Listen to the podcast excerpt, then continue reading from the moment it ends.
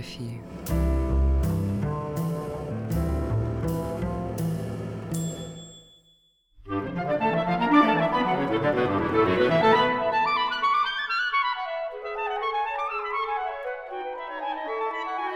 Добрый день. Меня зовут Алена Сугаровская, и сегодня в программе «Немного географии» мы расскажем о поездке Анны Ахматовой в Кисловодск. Кавказские минеральные воды Анна Андреевна Ахматова посетила лишь однажды. Летом 1927 года по путевке, которую ей достали друзья, она около месяца лечилась в кисловодском санатории Цикубу.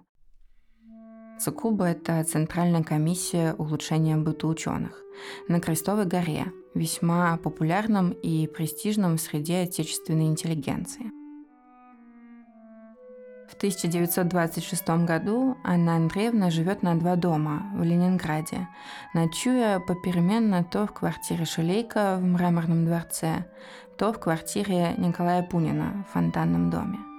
16 ноября 1926 года Анна Андреевна прописана в квартире Пунина, но спустя два месяца напишет в Центральную комиссию по улучшению быта ученых.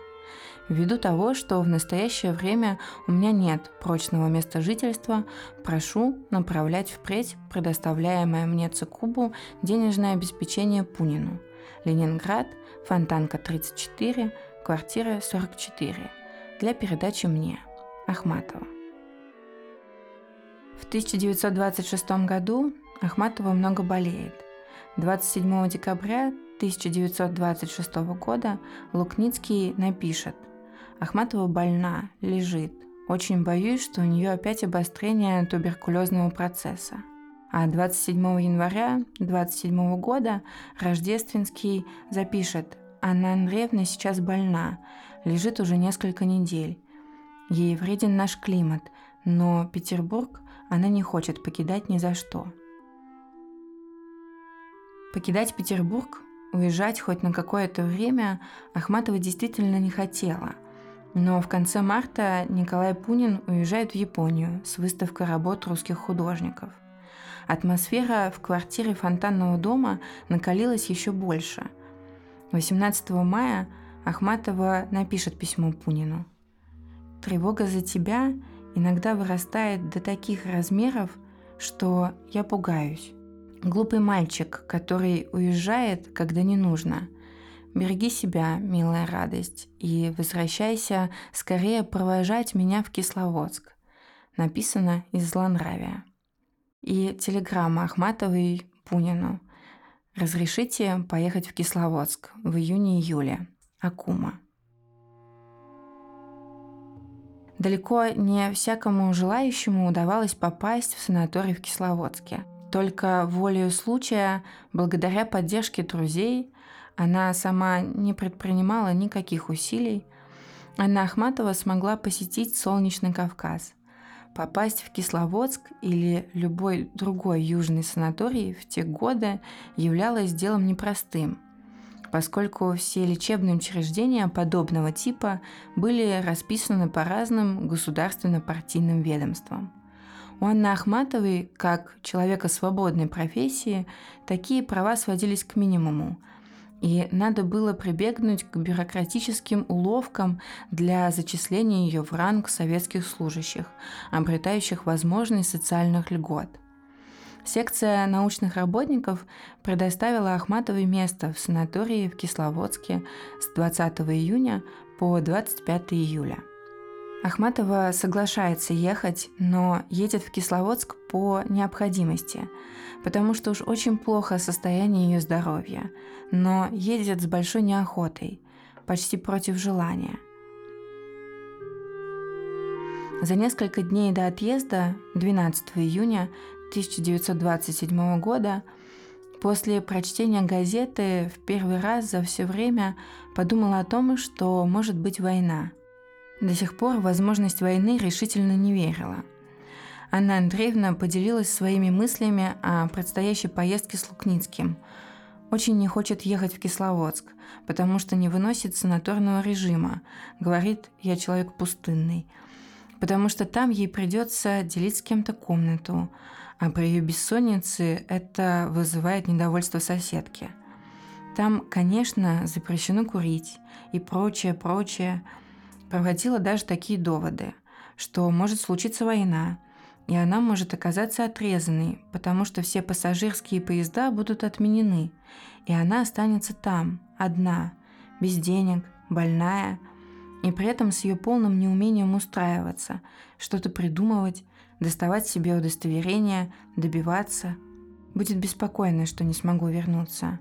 Она уже есть. 18 июня Ахматова выезжает в Кисловодск. По воспоминаниям Лупницкого удалось восстановить с достаточной мерой вероятности дату пребывания Ахматовой в курортном городе Кисловодске с 20 июня по 23 июля 1927 года. И уезжает Ахматова раньше выделенного ей времени.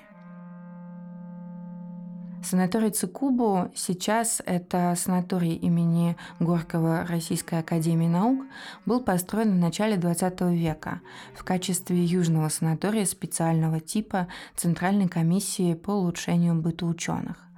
Комплекс находится в Кисловодске, в красивейшем месте курорта с незабываемым видом на город – Атмосфера, чистый воздух и красота природы города-курорта способствовали привлечению сюда выдающихся писателей и поэтов XIX-XX веков. Как проходили кисловодские дни поэта, чем они были заполнены, приходится лишь догадываться. Из письма Ахматовой Замятиной. «Мне очень хорошо в Кисловодске, но скучно и хочется домой». Я крепла, много хожу, не уставая, беру ванны и, наконец, научилась спать. Санаторные контакты Ахматовой, учитывая кратковременность пребывания на водах, вряд ли могли быть многочисленными и тем более дружескими –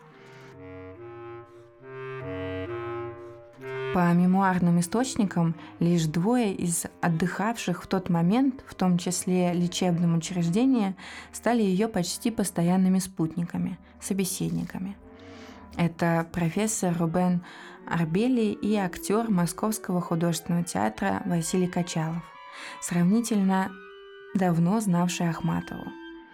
Как потом напишет Лукницкий, была в Лаверды в Кисловодске единственной дамой в небольшой компании. Просили читать стихи. Не читала. В Кисловодске все время Ахматова проводила с Маршаком до 26 июня. 26 июня он уехал. И вдруг в Кисловодске встретился Арбелли.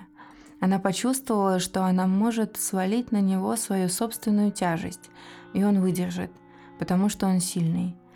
И она это сделала и стала легкой, веселой, не обремененной никаким грузом и здоровой. Первый раз за много лет Ахматовой встретился человек, который принял ее груз на себя. И в санатории был комичный случай с Качаловым или с Шамуриным. Ахматова подошла к Нарзану, к источнику. Он не лился, махнула рукой и с мрачным спокойствием сказала «Ну, пойдемте отсюда, а то он совсем засохнет». Местные жители говорят, что 30 лет не было этого. Василий Иванович Качалов знал ее стихи с давних пор, еще с десятых годов, с выхода четок и белой стаи, с редких предвоенных петербургских встреч. В разговорах об Анне Андреевне он с нежностью вспоминал встречу с ней в Кисловодске – когда она была такая худенькая, бледная, и вот с такими серыми глазами, двумя пальцами показывала с какими, от брови до щеки. Что-то его тогда, по-видимому, и тронуло, и пронзило не только в ее стихах, но и во всем ее облике, физически почти невесомым и духовно несгибаемым.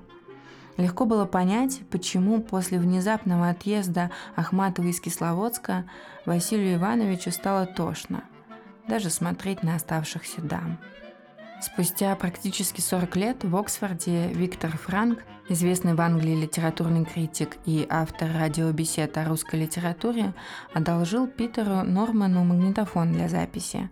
В своих воспоминаниях он пишет о том, что когда он привез магнитофон к ним в отель «Президент», Ахматова спросила, «А вы умеете с ним обращаться?» и пожаловалась на свое неумение ладить с техникой. Вы знаете, в 27 году я была еще молодая, поехала в Кисловодск. И там за мной ухаживали шикарные химики, академики какие-то. Так они говорили, ну, Анна Андреевна серый человек. Она даже в бинокль смотреть боится, как бы он не взорвался. В Кисловодске случайно встретилась с Здесь Ахматова пропускает э, фамилию, не говорит, с кем именно, но упоминает, что не виделась лет 20, и этот человек рассказал ей подробности смерти э, Андрея Андреевича Горенко что вместе с женой отравился морфием в отеле. Два дня лежали, взломали дверь, жена оказалась еще живой. Теперь она в Афинах, никому не пишет. Неизвестно, что послужило причиной внезапному отъезду Ахматовой из санатория раньше срока. Подробности смерти брата или весть о том, что Анна Евгеньевна Аренс уехала на время из фонтанного дома в деревню, к родным. Или то, что обещала Пунину встретить его из поездки в Японию 3 августа – и а, письмо Николая Пунина Ахматовой из Токио в Кисловодск 28 июня. «Милая радость, Анечка, в Москве буду 3 августа и, надеюсь, тебя там найду. Когда я немного познакомился с японским языком, мне твое имя, Акума, стало казаться странным. Я спросил одного японца, не знает ли он, что это за слово «акума». Он, весело улыбаясь, сказал – это значит злой демон, дьяволица. Так окрестил тебя Вальдемар Казимирович в отместку за твои речи. Еду к тебе. Счастья. И 23 июля Анна Андреевна уезжает из Кисловодска в Петербург. И уже из Ленинграда возвратившаяся из Кавказа Анна Ахматова телеграфирует в Бежецк свекрови сыну. Вернулась из Кисловодска. Жду вашего приезда. Аня.